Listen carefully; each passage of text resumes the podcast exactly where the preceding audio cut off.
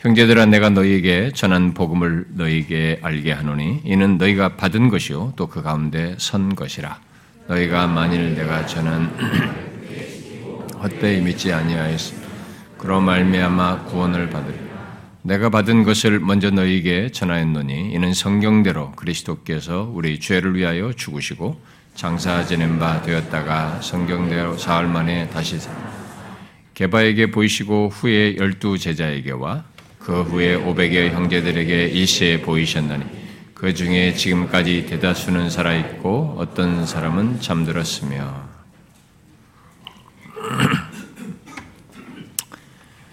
아, 우리는 지금 아, 이 시간에 아, 이 세상이 듣고 싶어 하는 복음, 복된 소식, 기쁜 소식,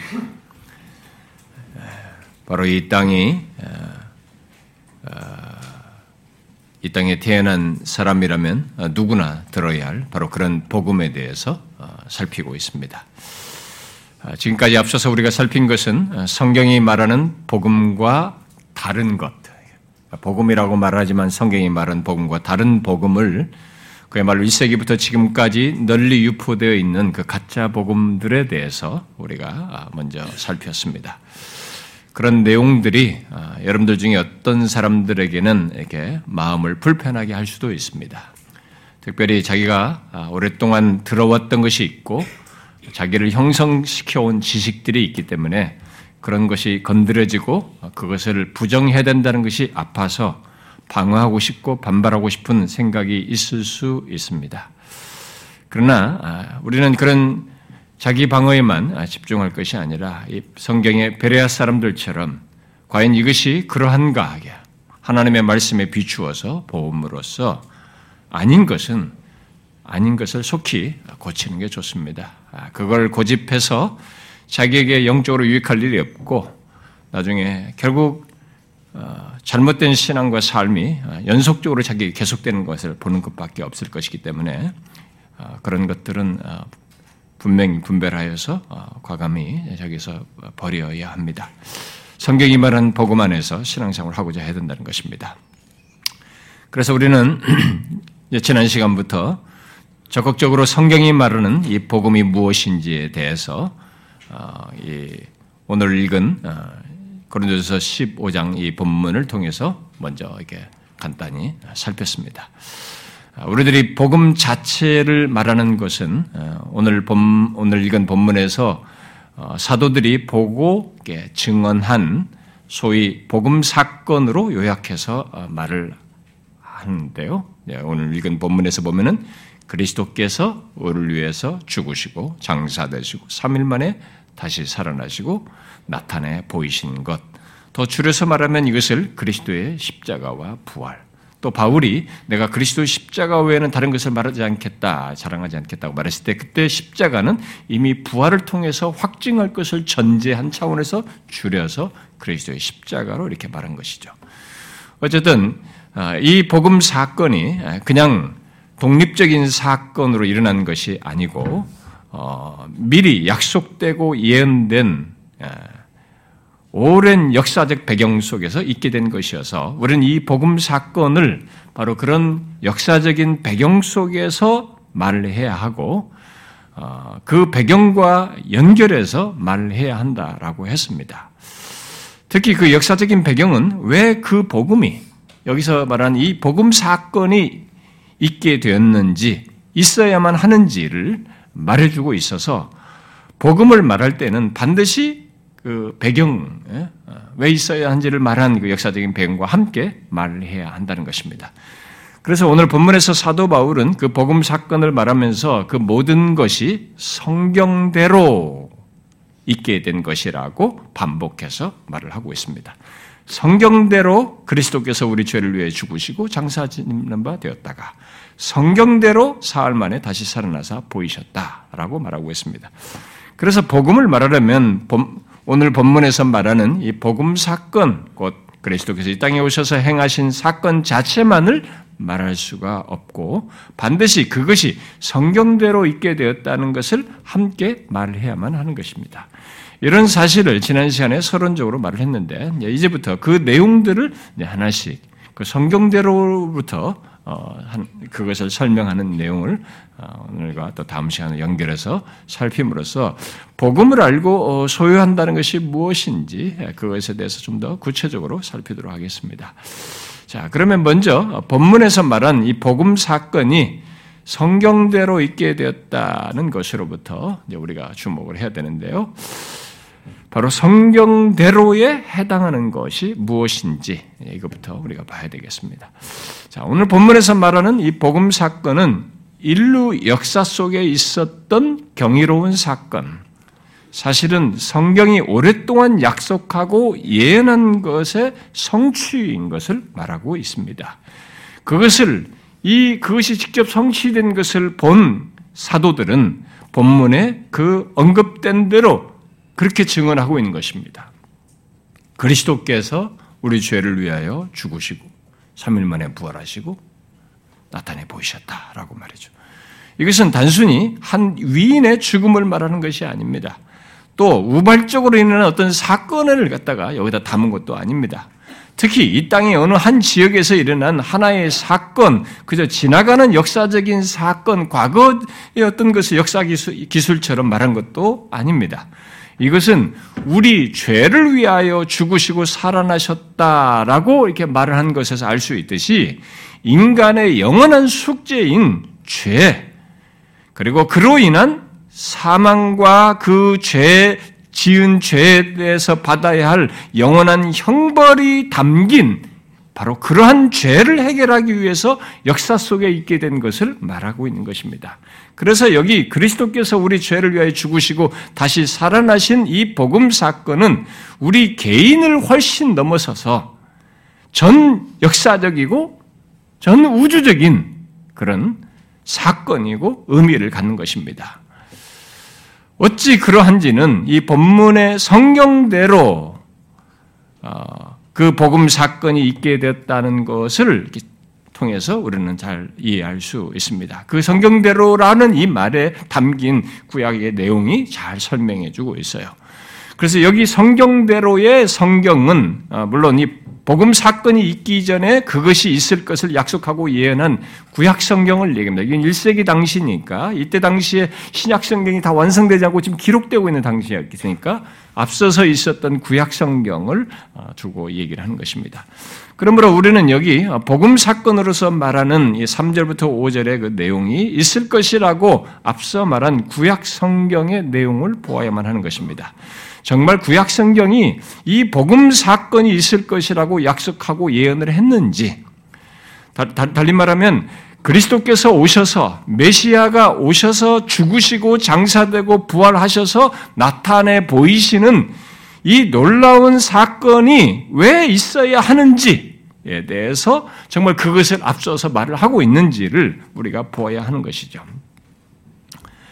아, 여러분 왜 그리스도께서 곧 메시아가 이 땅에 오셔야 하고 또 와서 뭐 압제받고 있는 사람들, 뭐 로마의 통치를 받고 로마의 아래서 이렇게 고통받는 어떤 사람들, 뭐 노예 속에 있는 사람들, 이런 사회적인 문제를 가지고 있는 이 사람들, 또 가난한 자들, 이런 것들을 해방시켜주고 해결해주는 이런 물리적인 차원에서의 메시아의 모습이 아니라 여기 그가 와서 그런 어떤 분이 올 것이다라고 말을 했는데 오시는 분에 대한 예언과 이 약속이 그가 와서 죽는다.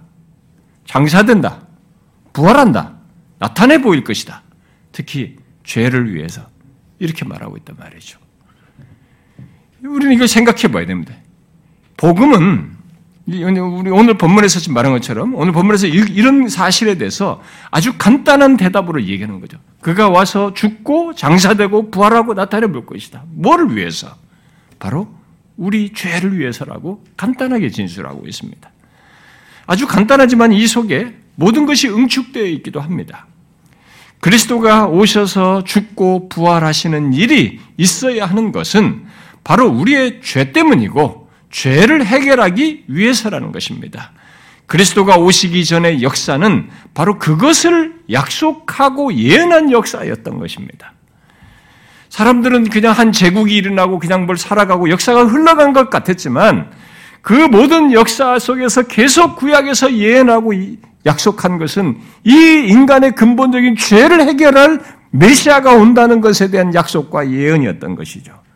바로 그것을 구약 성경이 상세하게 이렇게 쭉 역사를 거쳐서 말을 하고 있는데 본문으로 연결시켜서 말을 하면 구약 성경은 죄 때문에 또 죄를 해결하기 위해서 메시아가 오실 것을 핵심으로 역사를 거쳐서 쭉 지속하여서 말을 하고 있고 그것을 기록한 내용인 것입니다. 그리스도께서 오셔서 행하신 행하신 복음 사건 곧 본문에서 말하는 것이 왜 있어야 하는지를 말하고 있는 것이죠. 이것을 어떤 사람은 복음을 위한 준비다 이렇게 말하고 또 어떤 사람은 복음의 전제를 전제들을 말하는 것이다. 또 어떤 사람 최근에 나온 책들은 복음 이야기다 이렇게 말하기도 합니다. 무엇으로 말하든 일단 우리는 우리 죄를 해결하는 그 놀라운 복음 사건이 있게 된 배경 왜 그것이 있어야 하는지부터 우리가 이제 알아야 하는 것이죠.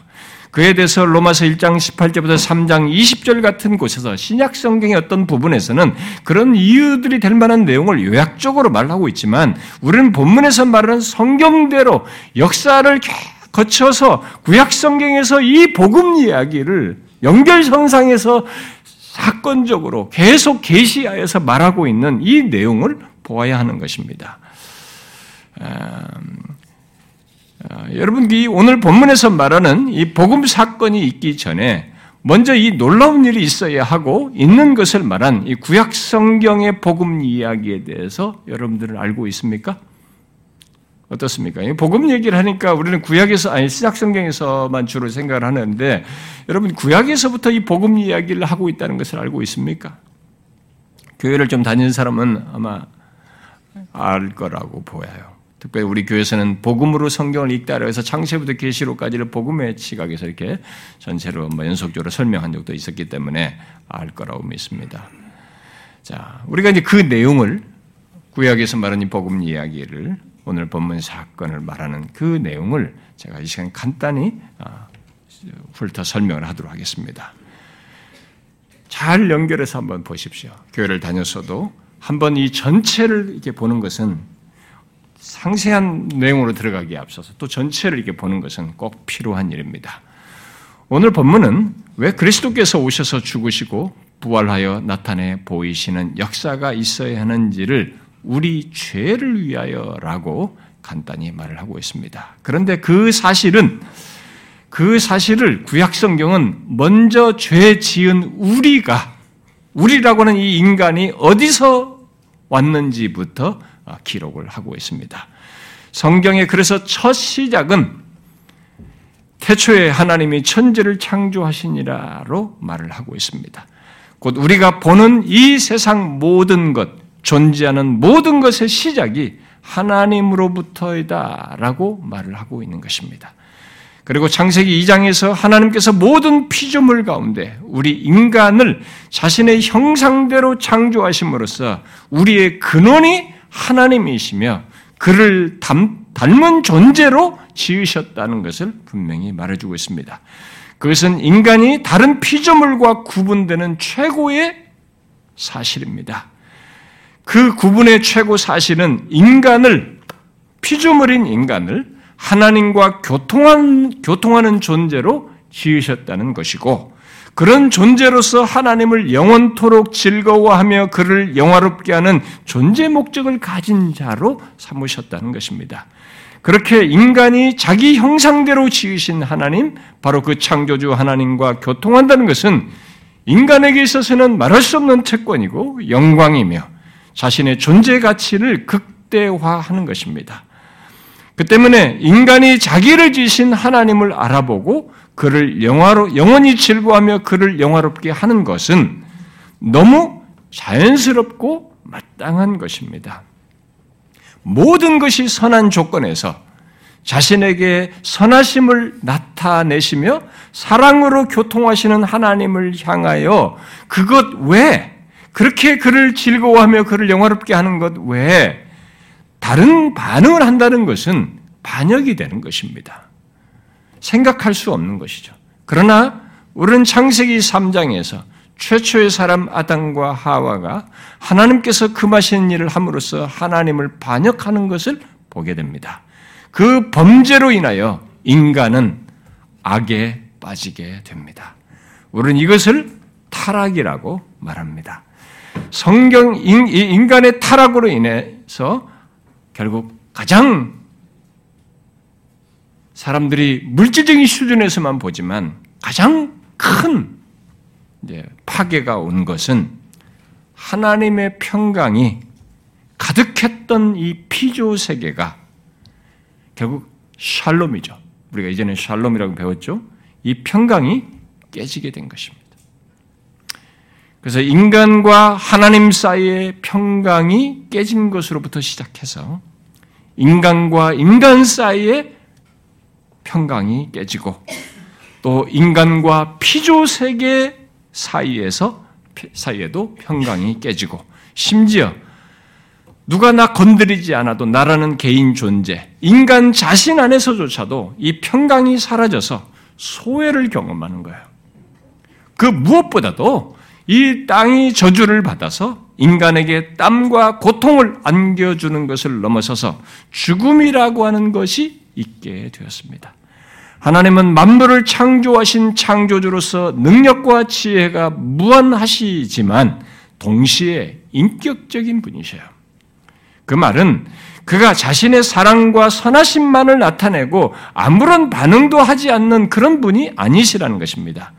그는 우리들이 우리들의 인간들이 우리가 이 땅에 살아갈 때에도 맺은 관계, 사랑하는 관계 속에서 그 사랑하는 관계를 배반할 때 그것이 옳지 않음을 우리가 느끼고 말하며 반응하듯이 하나님 또한 자신의 거룩하신 성품을 따라서 죄에 대하여 공의로 반응하시는 것입니다.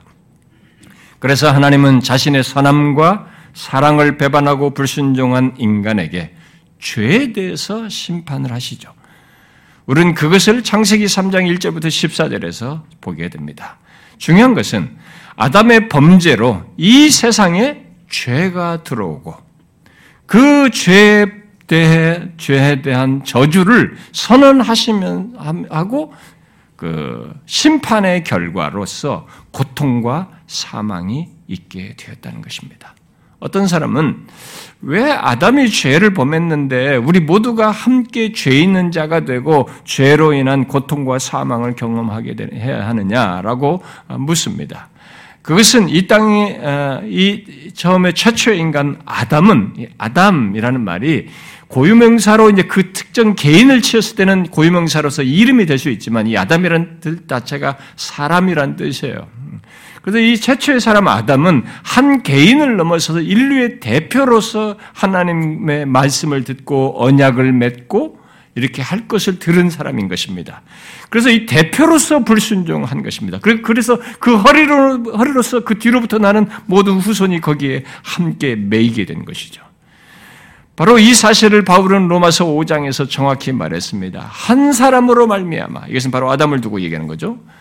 죄가 세상에 들어오고 죄로 말미암아 사망이 들어왔나니 이와 같이 모든 사람이 죄를 지었으므로 사망이 모든 사람에게 이르렀느니라. 그랬어요. 여러분 사람들이 자기가 어려서부터 보고 있는 이 세상을 보면서 무의식적으로 말하는 게 뭡니까, 여러분? 여러분도 그렇게 해 오셨을 텐데 우리가 무의식적으로 이 세상을 보면서 말하는 게 뭐, 특별히 어떤 어떤 좀 불행스러운 사건들 상황들을 보면서 특별히 그런 반응들을 하는데 우리들이 무의식적으로 반응하죠. 뭡니까? 뭔가 잘못됐다고 생각을 하는 것입니다. 아, 뭔가 잘못됐어. 이렇게 자꾸 생각하는 거죠. 자기가 어려서부터 보고 봐온 이 세상입니다. 근데 그런 세상인데 이 세상을 정상적이고 옳다라고 생각을 안 한다는 거죠. 왜 뭔가 잘못됐다고 자꾸 생각할까요?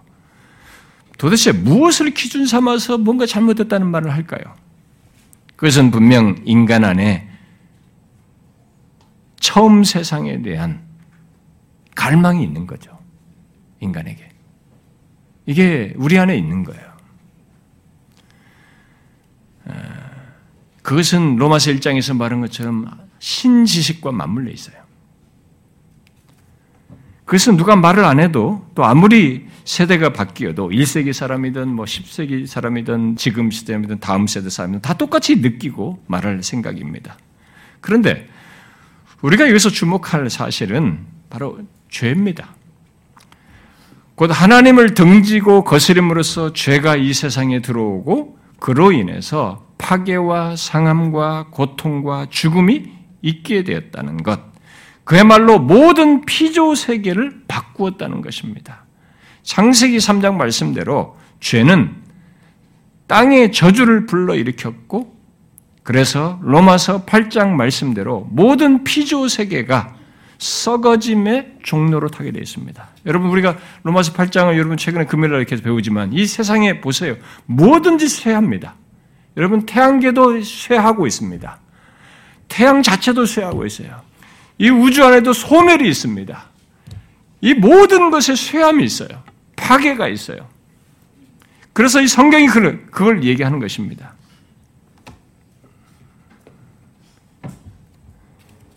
로마서 8장이 그걸 얘기하지 않습니까? 썩어짐의 종로로 타고 있는 것으로. 특히 이런 모든 것의 원인인, 원인자인 인간은 더할 나위가 없죠. 장본인이기 때문에. 그래서 우리 인간은 이 땅에 태어나면서부터 모두 예외 없이 죄로 인한 파괴와 상함과 고통과 죽음을 경험합니다. 거기서 벗어나는 인간은 아무도 없어요. 왜 어떤 아이는 정상적으로 태어나, 어떤 아이는 왜 장애를 갖고 태어나? 이런 모든 것이 왜 이런 일이 이 땅에 존재합니까? 우리는 모두 예외 없이 이 죄로 인한 파괴를 다 경험합니다. 그리고 죽음이라는 것 그림자 아래 다 존재하는 거죠. 갓 태어난 아이라 할지라도 즉시 이 죄의 파괴 아래 존재하는 것입니다. 그런데도 사람들은 이 죄라는 것을 잘 모릅니다. 또 가볍게 여기죠. 그저 죄를 가끔 뉴스에 나오는 이 극악한 행동 정도로 생각을 합니다. 사람들은.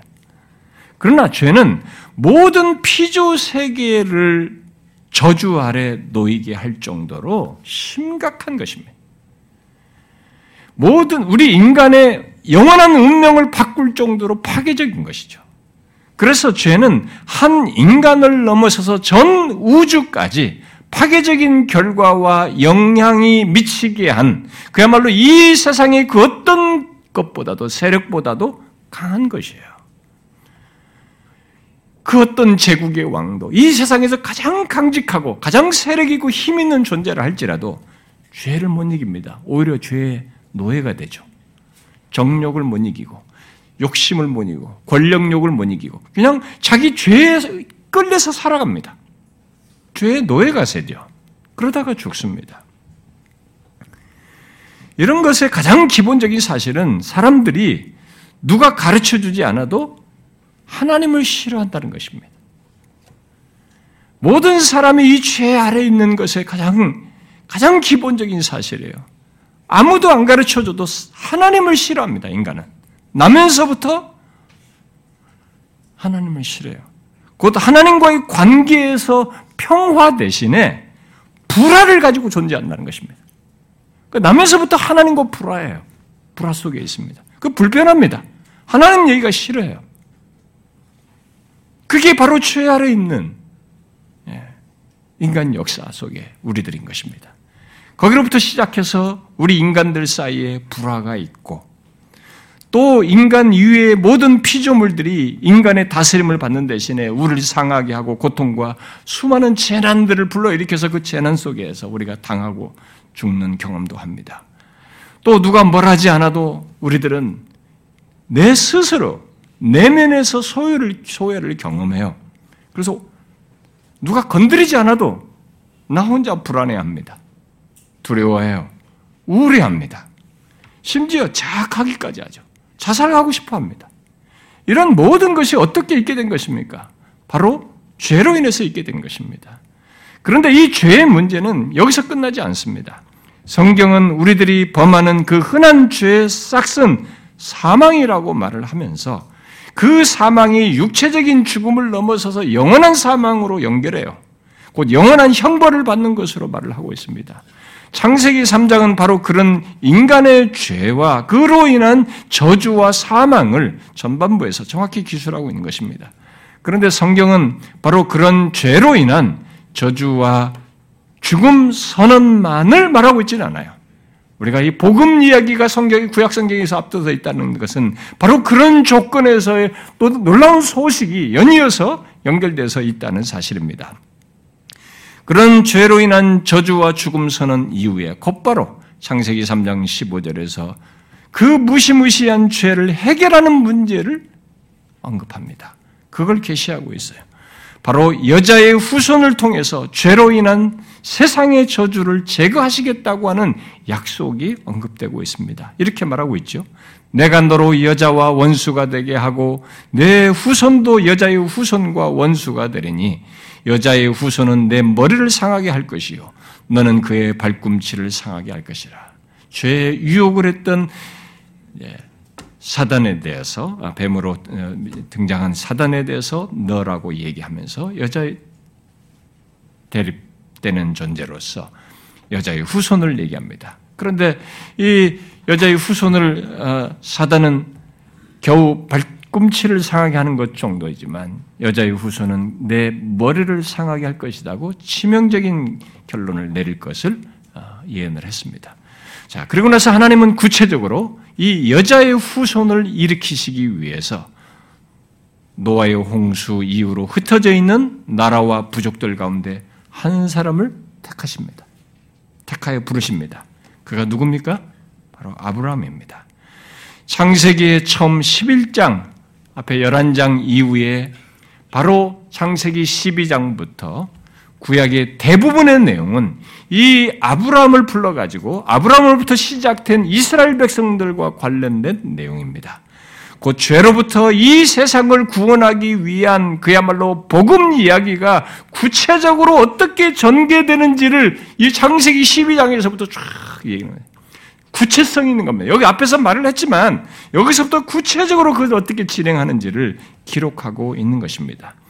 하나님은 아무것도 모르고 주변 사람들과 똑같이 우상숭배하며 영적인 어둠 가운데 있던 아브라함, 지금으로 말하면 이라크 지역이죠.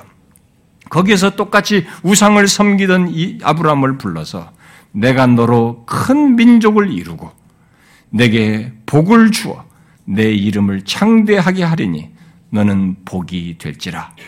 그리고 나서 이렇게 말합니다. 땅의 모든 족속이 너로 말미암아 복을 얻을 것이라. 이렇게 말씀하셨어요. 놀라운 소식이죠. 놀라운 약속입니다. 땅의 모든 족속이 너로 말미암아 복을 얻을 것이라. 라는 이 말이 처음 이 말을 들었던 당사자인 아브라함에게는 너무 막연한 얘기처럼 들렸을 수 있습니다. 그러나 하나님은 단순히 아브라함의 후손, 곧 이스라엘 족속이 아니라 이 말은 아브라함의 혈통에서 난 날 씨를 두고 한 씨를 두고 바로 그리스도를 말씀하시면서 바로 그 그리스도를 통해서 모든 족속에게 복을 주시겠다는 얘기를 직접적으로 하신 거예요. 약속한 것입니다. 그 사실이 실제로 성취된 뒤에 바울은 갈라디아서 3장에서 이렇게 기록하죠. 이 약속들은 아브라함과 그 자손에게 말씀하신 것인데 여럿을 가리켜 그 자손이라 하지 아니하사 하시고 오직 한 사람을 가리켜 내 자손이라 하셨으니 곧 그리스도라. 처음 이 아브라함을 불렀을 때부터 하나님은 내 씨를 얘기할 때 바로 이 자기 후손을 통해서 나올 그 그리스도를 두고 말했던 것입니다.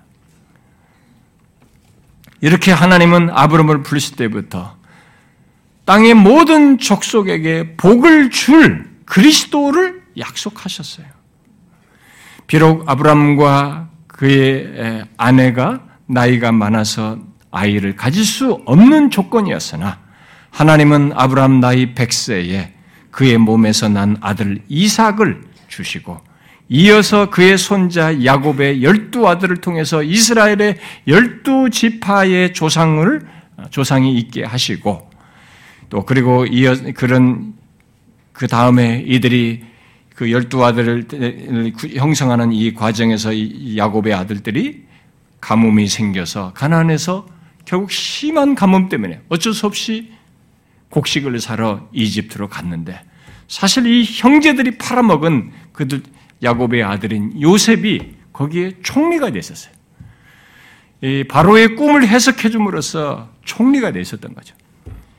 몇 년째 지금 가뭄이 있었기 때문에 이들은 곡식을 사러 갔고, 그래서 결국 아들 먼저 가이드 총리가 되어 있는 이 요셉의 보호 아래 이들은 거기서 정착을 하면서 약 400년 동안의 세월을 거치면서 큰, 큰 민족으로 이게 성장하게 됩니다. 약 200만 가까운 200만 정도의 한 큰 민족을 거기서 형성하게 됩니다.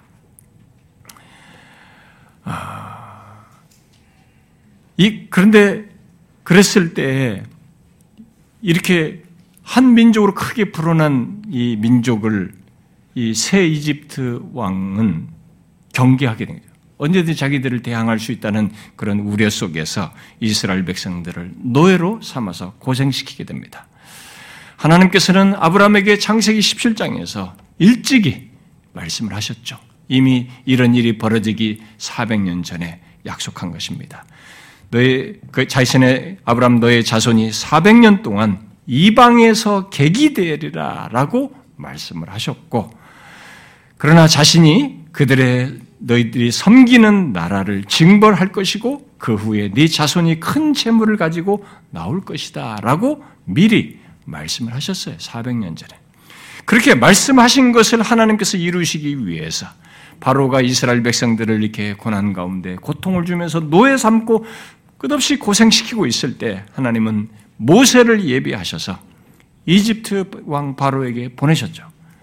내 백성을 보내라. 라고 모세를 통해서 말씀하셨습니다. 그에 대해서 바로가 끝까지 거역하자 하나님께서 열 가지 재앙을 내리시다, 아홉 가지 재앙을 내리신 다음에 마지막 재앙, 곧 죽음의 재앙을 내리시게 되는데 그때 하나님은 미리 약속한 여인의 후손이요 아브라함의 씨로 날 이 메시아와 관련된 되어서 예표가 될 중요한 일 하나를 행하십니다.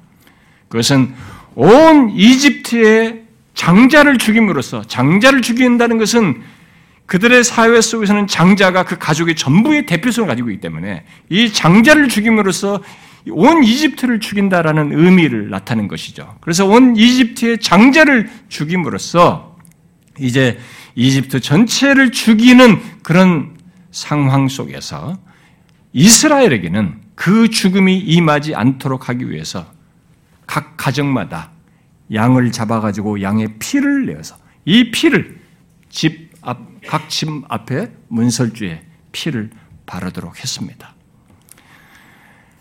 그리고 이렇게 말씀하셨어요.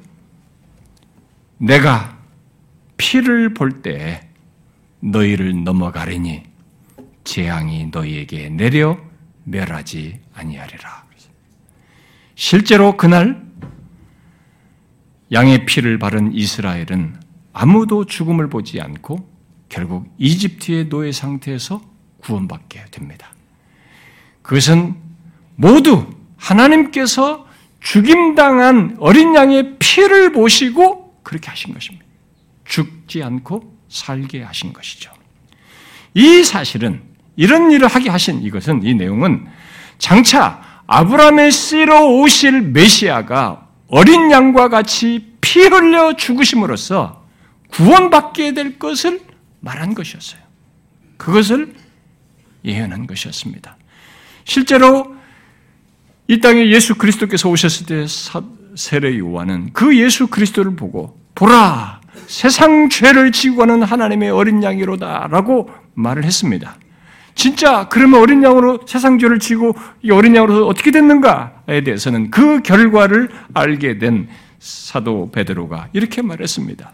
너희가 대속함을 받은 것은 오직 흠없고 점없는 어린 양 같은 그리스도의 보배로운 피로 된 것이니라 그랬어요.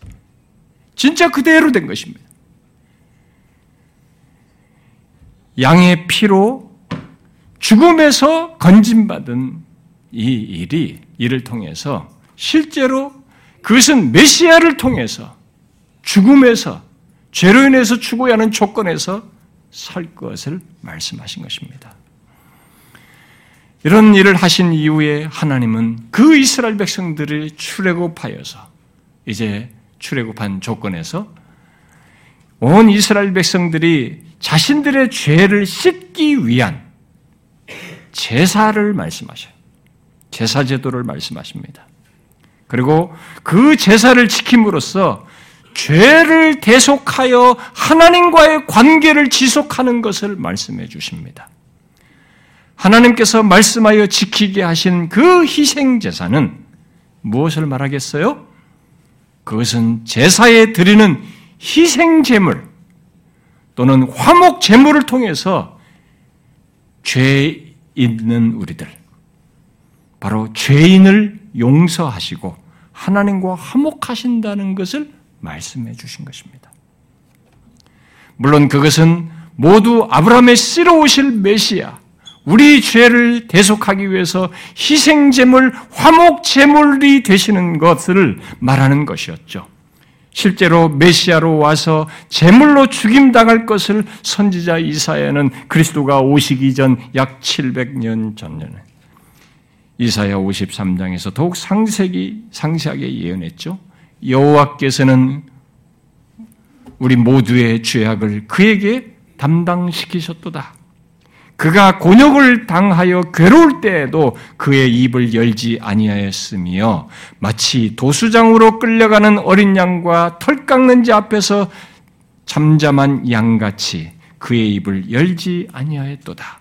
그러고 나서 뒤에 그의 영혼을 속건제물로 드리기에 이르면 이렇게 말했어요. 후에 바울은 이것을 성취, 이것에 성취된 것을 보고 로마서 3장에서 이 예수를 하나님이 화목제물로 세우셨으니 그랬어요.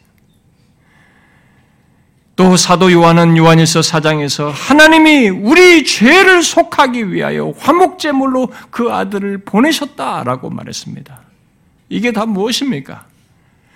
구약에서 이런 제사 제도를 통해서 희생 제사, 희생 제물을 통해서 있을 것을 다 말한 건 뭡니까?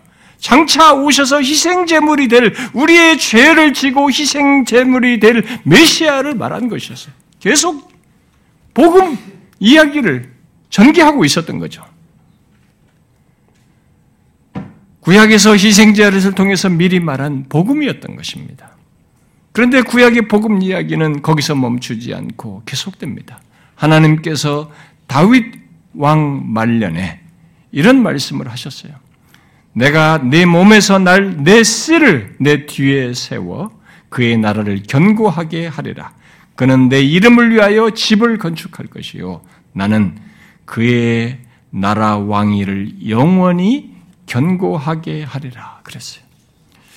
여러분 하나님께서 다윗에게 내 몸에서 날 씨를 얘기하시면서 결국 네 나라의 왕위를 영원히 견고하게 하리라라는 이 약속으로는 누굴 두고 얘기했을까요? 뒤에서 나오는 왕이 솔로몬이에요, 여러분. 솔로몬을 두고 했을까요? 솔로몬이 영원했습니까? 그건 영원할 수가 없었습니다. 그러므로 여기 그의 나라의 왕위가 영원히 견고하게 할 것이라고 말하는 것은 다윗의 뒤를 이은 왕 솔로몬이 아니라 다윗의 후손으로 올 메시아를 두고 얘기한 것입니다. 그가 세울 하나님 나라의 왕자가 영원히 견고할 것을 말한 것이었어요. 실제로 뒤이은 이스라엘 역사는 오래 가지 않았죠. 아시리아와 바벨론에 의해서 이스라엘은 다 망하게 됩니다.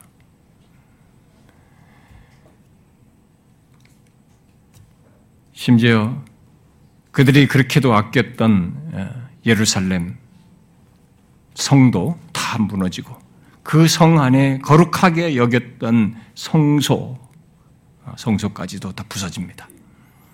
그리고 수많은 사람들이 죽임당하죠. 시체가 널려서 아무도 시체를 처리하지 못할 그런 경험을 하게 됩니다. 그리고 쓸만한 사람들은 다 포로로 잡아갔습니다. 그리고 이 포로들은 바벨론 지역으로 각각 용도에 따라서 흩어지게 됐죠. 그리고 바벨론의 뒤이은 페르시아 제국 때에도 계속 흩어져서 이들은 살게 되었습니다. 그런 비극적인 역사, 소망이 없어 보이는 역사의 시점에 그런데 기이한 얘기가 있습니다. 그야말로 모든 것이 끝났다고 말할 때 하나님은 선지자 예레미야와 에스겔 에게 새 언약을 말씀합니다. 이게 멸망하는 시점 전후예요. 어? 전과 그 상, 그때예요. 그때 새 언약을 말씀하시면서 소망스러운 이 얘기를 합니다. 그리고 먼저 포로로 잡혀갔던 에스겔에게는 하나님께서 거기에 더하여서 구체적인 환상을 보여줍니다. 바로 마른 뼈가 가득한 골짜기를 보여주세요. 에스겔에서 보면은 그러면서 그 마른 뼈들을 향하여서 대언하라고 말씀하십니다. 그래서 마른 뼈들에게 생기가 들어가라 라고 함으로써 곧 죽음 죽임 당한 자들의 몸이 없잖아요. 뼈니까 이 뼈들만 모여 있으니까 죽었다는 거 아닙니까? 그런데 이 죽임 당한 자들의 몸이 다시 생명을 불어넣어서 살아나게 되는 것을 보게 됩니다. 하나님은 그가 그렇게 대언했을 때 그렇게 마른 뼈들이 살아나서 큰 군대를 이루는 것을 보이시고는 에스겔에게 이렇게 말씀하십니다. 이 뼈들은 이스라엘 온 족속이라. 그들이 이르기를 우리의 뼈들이 말랐고 우리의 소망이 없어졌으니 우리는 다 멸절되었다 하노라. 하느니라. 그러므로 너는 대언하여 그들에게 이르기를 주 여호와께서 이같이 말씀하시기를 내 백성들아 내가 너희 무덤을 열고 너희로 거기에서 나오게 한즉 너희는 내가 여호와인 줄 알리라라고 하셔요. 여러분 다윗의 왕위가 영원하리라고 한 것이 더 이상 사실이 아닌 것 같고 그저 자신들의 범한 죄로 징계받아서 포로되어서 살아야 하는 이스라엘 백성들이에요. 이제 바벨론과 페르시아 제국 안에서 이곳저곳에 흩어져서 살아야 할 그들입니다. 그런데 그런 그들에게 이런 말씀을 하시는 것은 무엇을 얘기하는 것입니까?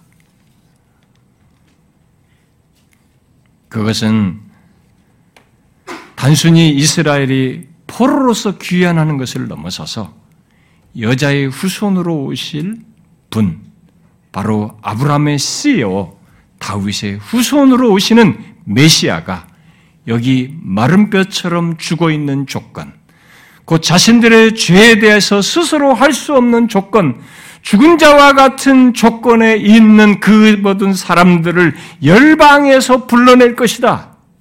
그래서 생명을 얻게 할 것이다. 라고 하는 것에 대한 예언이었습니다. 그러니까 장차 올 메시아는 죽음을 이기는 새 생명을 주시는 분이시라고 하는 것을 말씀하신 거죠. 영적으로 죽은 자들에게 생기, 생명을 얻게 하고 성령을 선물로 얻게 할 메시아이시다라고 하는 것을 말한 것이죠. 본문의 성경대로는 바로 이렇게 오랜 역사를 거쳐서 약속하고 예언한 메시아 곧 그리스도가 오셔서 죄를 해결할 것이라고 하는 것. 그래서 새 생명을 얻게 하실 것이라고 하는 것을 말하는 것입니다. 더 나아가서 모든 피조 세계조차도 새롭게 될 것을 말을 한 것이에요. 그래서 선지자 이사야는 예수님이 오시기 전 그리스도가 오시기 전 한 700여 년 전에 이 메시아로 말미암아 궁극적으로 있게 될 상태까지 예언적으로 말을 했죠. 이렇게 말했습니다. 보라 내가 새 하늘과 새 땅을 창조하나니 이전 것은 기억되거나 마음에 생각나지 아니할 것이라. 너희는 내가 창조한 것으로 말미암아 영원히 기뻐하며 즐거워할지니라. 아니 이게 무슨 얘기입니까? 이제 이들은 나중에 좀 있으면 멸망합니다. 근데 이런 머나먼 얘기예요. 어떻게 이 새하늘과 새 땅에서 이런 일이 너희들에게 내가 창조한 것으로 말하면 영원히 기뻐하며 즐거워 이런 일이 벌어집니까? 먼 얘기 같아요. 근데 이 얘기를 다 한 겁니다. 이 메시아가 오셔서 죄를 해결함으로써 사람들에게 생명을 주는 것을 넘어서서 피조 세계까지 그런 변화가 있게 될 것을 말씀하신 것입니다.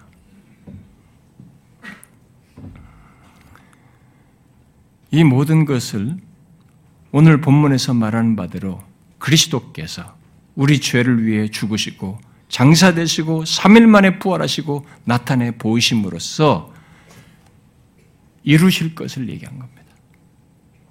그러므로 여러분, 왜 이 예수 그리스도의 오심과 그의 행하신 일이 복음인지, 교회 다니면 최소한 이런 얘기는 수도 없이 듣지만, 진짜 왜 이게 복음인지, 이게 얼마나 놀라운 복음인지, 인류 역사의 유일한 사건, 유일한 기쁜 소식인지를 우리가 이 역사적인 성경대로라는 말을 통해서 정확히 알아야 되는 것입니다. 모든 것이, 모든 일이 성경대로 곧 인류 초기부터 약속하고 예언하여서 마침내 그대로 성취되었기 때문에 복음이에요. 여러분은 우리가 들은 복음이 곧 예수 그리스도께서 이 땅에 오셔서 죽으시고 다시 살아나신 것이 얼마나 특별하고 놀라운 일인지 아시겠습니까? 예, 오늘은 우리들은 휴대폰, 이 뭐 전단지, 이 뭡니까 이 전도지 뭐 이런 거 어디서 주변 사람들 이 얘기 쉽게 듣습니다. 그냥 종교적인 얘기처럼 듣고 말하고 있습니다. 근데 우리가 말한 이 복음이 얼마나 경이로운 것인지 오늘 본문을 통해서 이해를 정확히 해야 되는 거죠. 오래도록 약속하고 예언한 그것이 이루어진 것인데 그렇게 해서 이루어진 것은 우리를 조금 복되게 한것 정도가 아니라는 것입니다.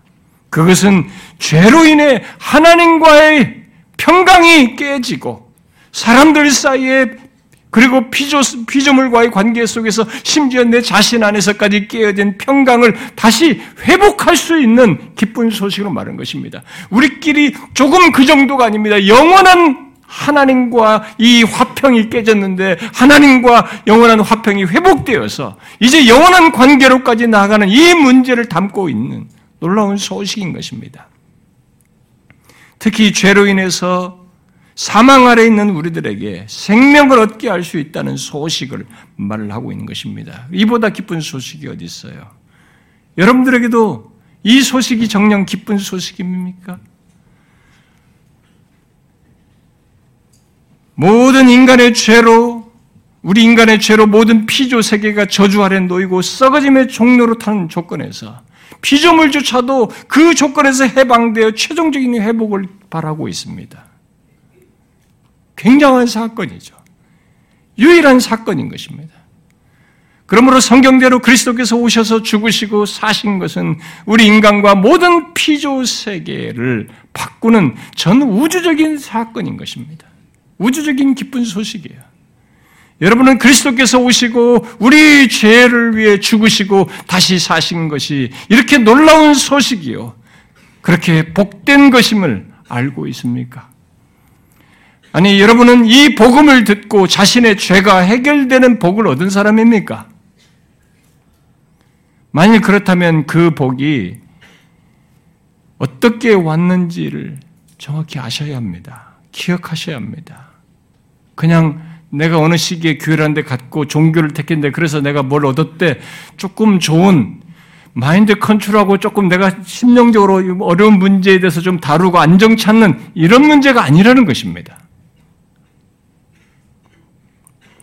정령 복음을 들은 사람이면 그건 어마어마한 일이 그에게 생긴 것입니다.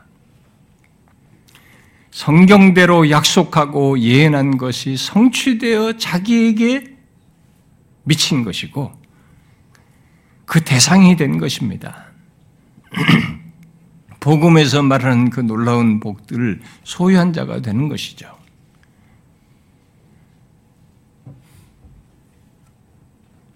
이 하나님의 놀라운 복음 이야기가 성, 이야기의 성취 속에서 내가 그 복음을 듣고 예수 그리스도를 믿게 된 것이 그래서 얼마나 복되고 영광스럽고 놀라운 것인지 우리는 알아야 합니다. 예수 믿는 자는 모두 성경대로 곧 미리 약속하고 예언된 메시아가 이루신 것이 다 해당되는 사람들입니다. 죄에서 구원 얻는 자가 된 것이고 이 죄에서 구원 얻었다는 사실이 내포하는 것이 영원 하나님과의 가림막인 이 죄를 제감으로써 영원하신 하나님과 영원한 관계, 그래서 영생을 얻는 것으로 말하는 그 내용을 담는 것입니다. 어마어마한 일이 있게 된 것입니다. 영원한 숙제인 죄가 해결된 것이죠. 이것이 바로 복음이고 복음의 능력입니다. 저는 여러분들에게 다시 묻고 싶습니다. 여러분은 정령 이 놀라운 소식, 온 우주를 바꾼 소식을 들은 자입니까? 부모를 통해서 그냥 교회 다니다가 지식을 들은 자는 게 아니에요. 이 놀라운 복음을 진짜 그대로 놀랍게 여기 그런 사실로 알고 자기가 그 대상인 것을 알게 된 사람이냐라는 것입니다. 정말 그런 사람이면 한없이 기뻐하십시오. 그러나 거기서 멈추지 마십시오. 그 감출 수 없는 복음의 생명력과 복음의 능력을 드러내고 증거하십시오. 오늘날 우리들의 현실 속에는 이 교회 현실 속에는 그런 것이 없음으로써 정말 복음을 들은 자인가? 라는 의문을 품게 하는 그런 사람들이 많습니다. 저는 우리들 중에도 있다고 봅니다. 자기가 교회를, 교회를 얼마나 다녔느냐, 직분자이냐, 이런 문제가 아니에요. 이 놀라운 복음, 오랫동안 약속하여 성취한 이 복음을 정말 들은 자인가? 라는 의문을 갖게 할 정도로 수동적이다는 것입니다. 이렇게 맥을 유지해서 이렇게 하다가 천국 가야지, 이런 정도 생각, 종교적인 수준을 못 벗어난다는 거예요. 복음을 소유한 자 같지가 않다는 것입니다. 복음을 아는 자 같지가 않다는 것입니다. 여러분, 복음을 들은 자이면 여러분들은 이 모든 것이 있게 한 하나님, 그분을 섬기는 것이 기쁨이 되어야 될 것입니다. 자신의 존재와 삶에서 내 죄를 지신 예수 그리스도가 삶의 중심에 있어야 할 것입니다. 모든 신앙생활 속에서 일상의 삶 속에서 하나님을 섬기고 그걸 그를 섬기는 것을 기뻐해야 할 것입니다. 여러분은 지금 그러하십니까? 저는 억지로 그러라는 게 아닙니다. 그게 있느냐고 묻는 것입니다. 없는데 있는 것처럼 할 필요는 없습니다. 오히려 없으면 내가 왜 그런가? 내가 교회를 다녔는데 그동안 안 게 많은데 왜 그렇지? 라고 물어서 이 놀라운 얘기, 전 우주적인 사건, 하나밖에 없는 기쁜 소식을 실제로 소유한 자가 되어야 된다는 것입니다. 이 복음을 들은 자가 되어야 된다는 것입니다. 지금 제가 최소로 이게 쭉 역사를 말해줬습니다만 구약에서부터 인류 최초부터 여기까지 놀라운 복음 이야기가 전개됐습니다. 그것이 성취되어서 나에게 미쳤습니다. 이 경이로운 유일한 소식을 들은 사람입니다. 그런데 내가 그것이 기쁨이 되지 않고 그것이 나의 존재와 삶을 바꾼 내용이 되지 않는다는 것은 이상한 것입니다. 너무 형식적인 신자들이 많고 자기 주도적인 사람들이 너무 많고 진짜 이 복음의 중심이 자신의 존재와 삶에 있지 않은 듯한 사람이 너무 많아서 이 우리가 이 시리즈 제목을 하는 거 아닙니까? 진짜 복음을 알고 소유한 자이냐고. 여러분 울거 먹을 것은 이것밖에 없어요. 내가 교회에서 뭘 했고 뭘 했고 이거 울거 먹으면 안 되고 내가 이 복음을 알고 소유한 자인 가지고 영원토록 울거 먹을 것입니다. 저는 이 복음을 압니다. 그렇게 성경대로 예언하시고 오신 그 그리스도가 나의 죄를 지시고 이렇게 하신 것을 압니다. 그래서 이 놀라운 복음을 소유한 자인 나는 이 복음으로 인하여 이렇게밖에 할 수가 없습니다. 주님은 나에게 모든 것의 권위자이십니다. 주권자이십니다. 그리스도가 나의 삶의 존재와 무엇으로 비교할 수 없는 분이십니다. 이게 정상적이다는 이 말입니다. 어떻습니까, 여러분? 이 복음을 들은 자이십니까?